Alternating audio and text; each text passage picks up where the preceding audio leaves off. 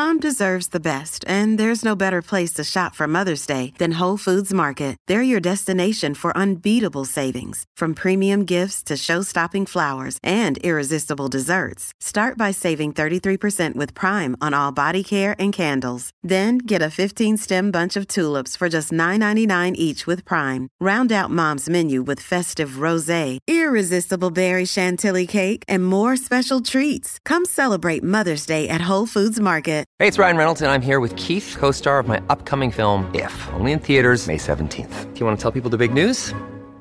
All right, I'll do it. Sign up now and you'll get unlimited for $15 a month in six months of Paramount Plus Essential Plan on us. Mintmobile.com slash switch. Upfront payment of $45 equivalent to $15 per month. Unlimited over 40 gigabytes per month. Face lower speeds. Videos at 480p. Active Mint customers by 531.24 get six months of Paramount Plus Essential Plan. Auto renews after six months. Offer ends May 31st, 2024. Separate Paramount Plus registration required. Terms and conditions apply if rated PG. It's a Minimalist Monday edition of Optimal Living Daily, episode 1550 Minimalism, the Lean Life by Leo Babauta of MNMList.com.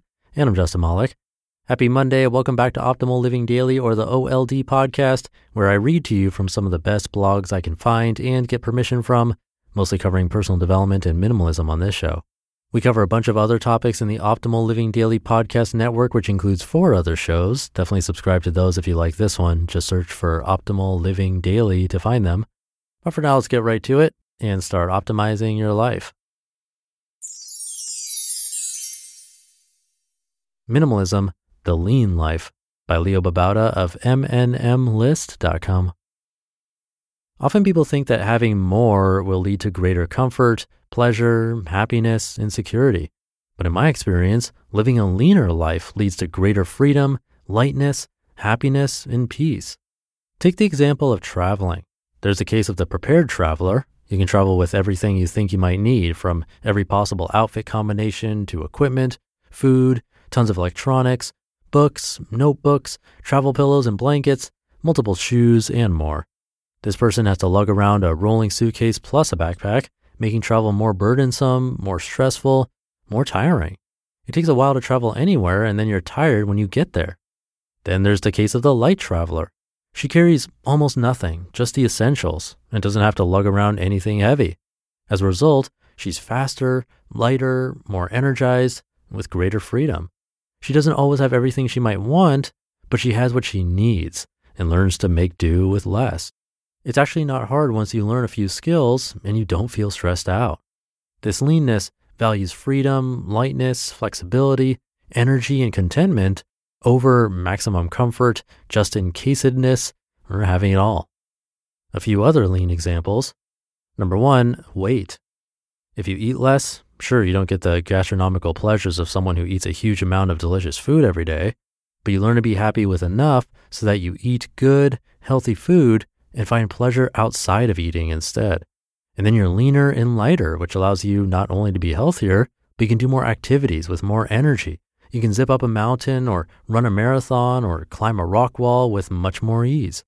Living with a leaner body is easier on the joints, less stressful, and gives you greater freedom. Number two, possessions.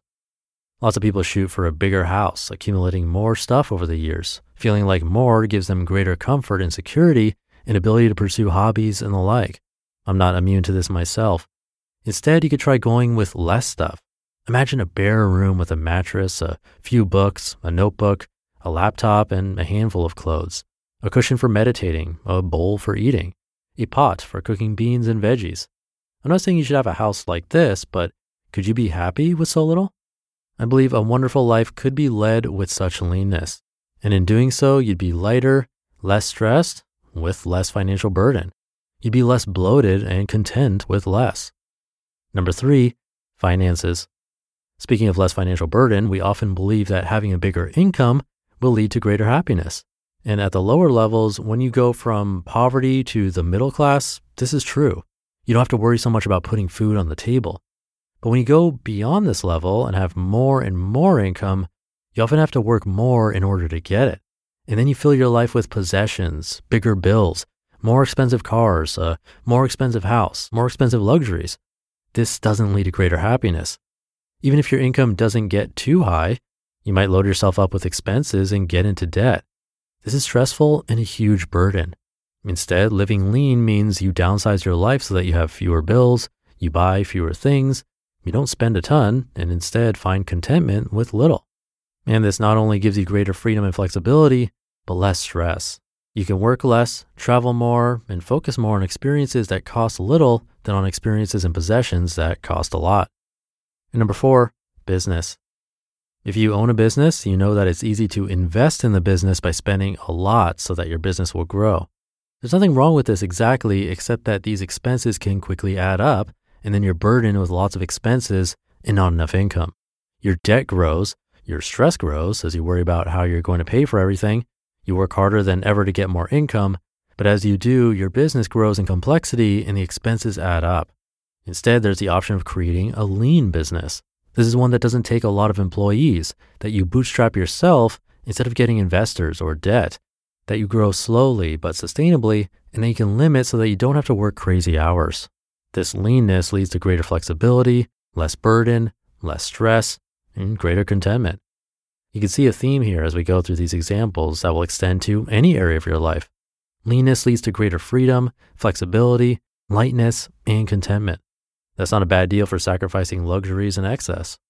Getting to lean is a matter of slimming down a little at a time, figuring out what you can live with and still have optimal happiness. At some point, you'll experience the joy of letting go and getting light, which is a beautiful thing.